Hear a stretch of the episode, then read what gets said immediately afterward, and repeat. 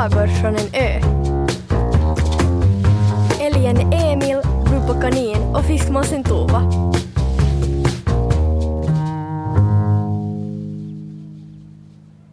Tova cirkla runt sin mast.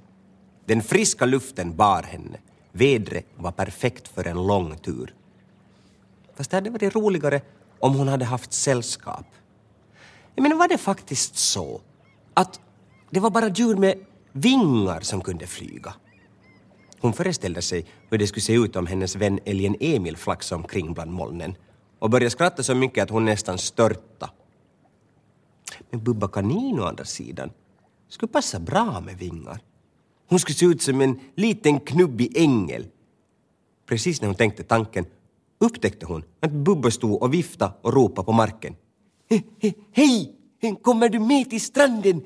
Vi kan simma och äta bullar på en filt i solen. Tova tittade längtansfullt mot horisonten. Ja, jag hade tänkt ta en flygtur till Kråkudden. Kommer du med?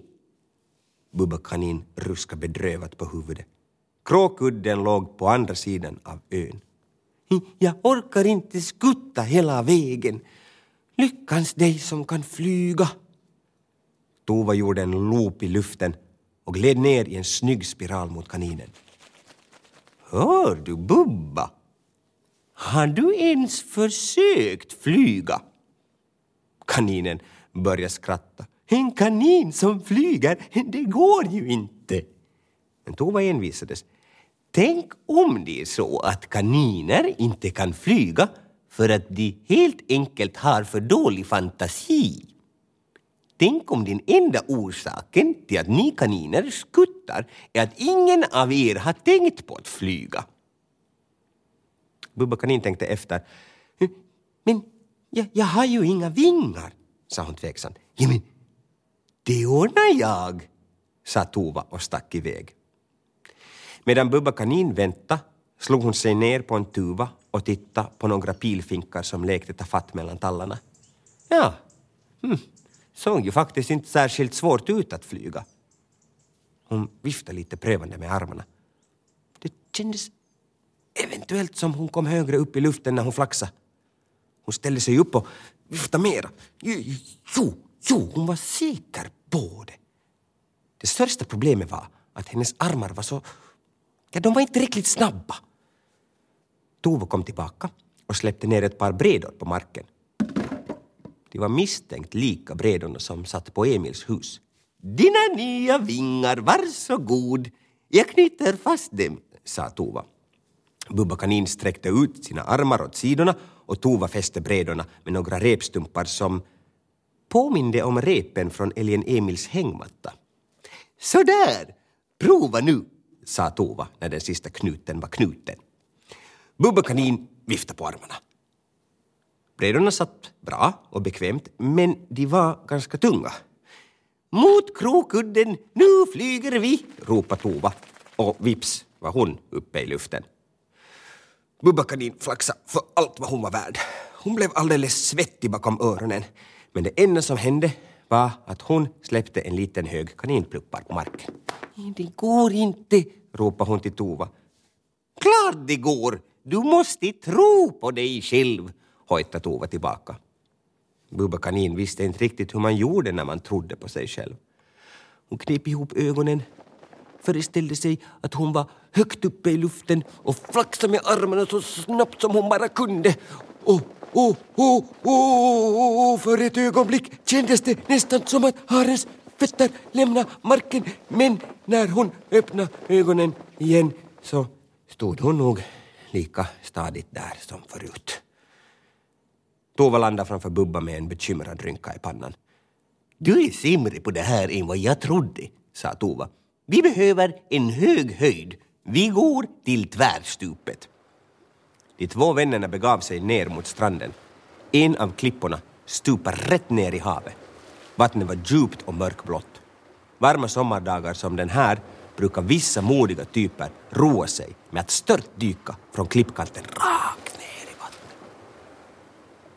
Bubba Kanin hade alltid tyckt att det såg roligt ut. Om du hoppar hoppar härifrån kanske du får luft under vingarna, sa Tova.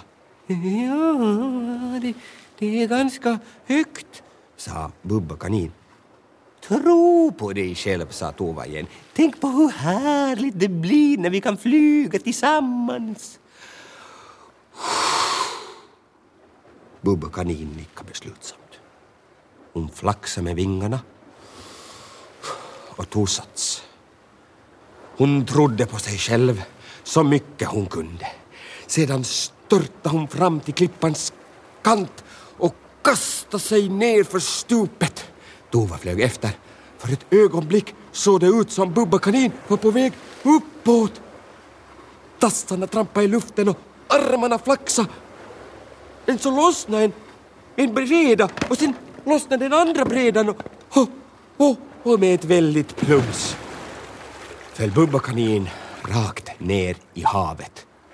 I havets skummande vågor.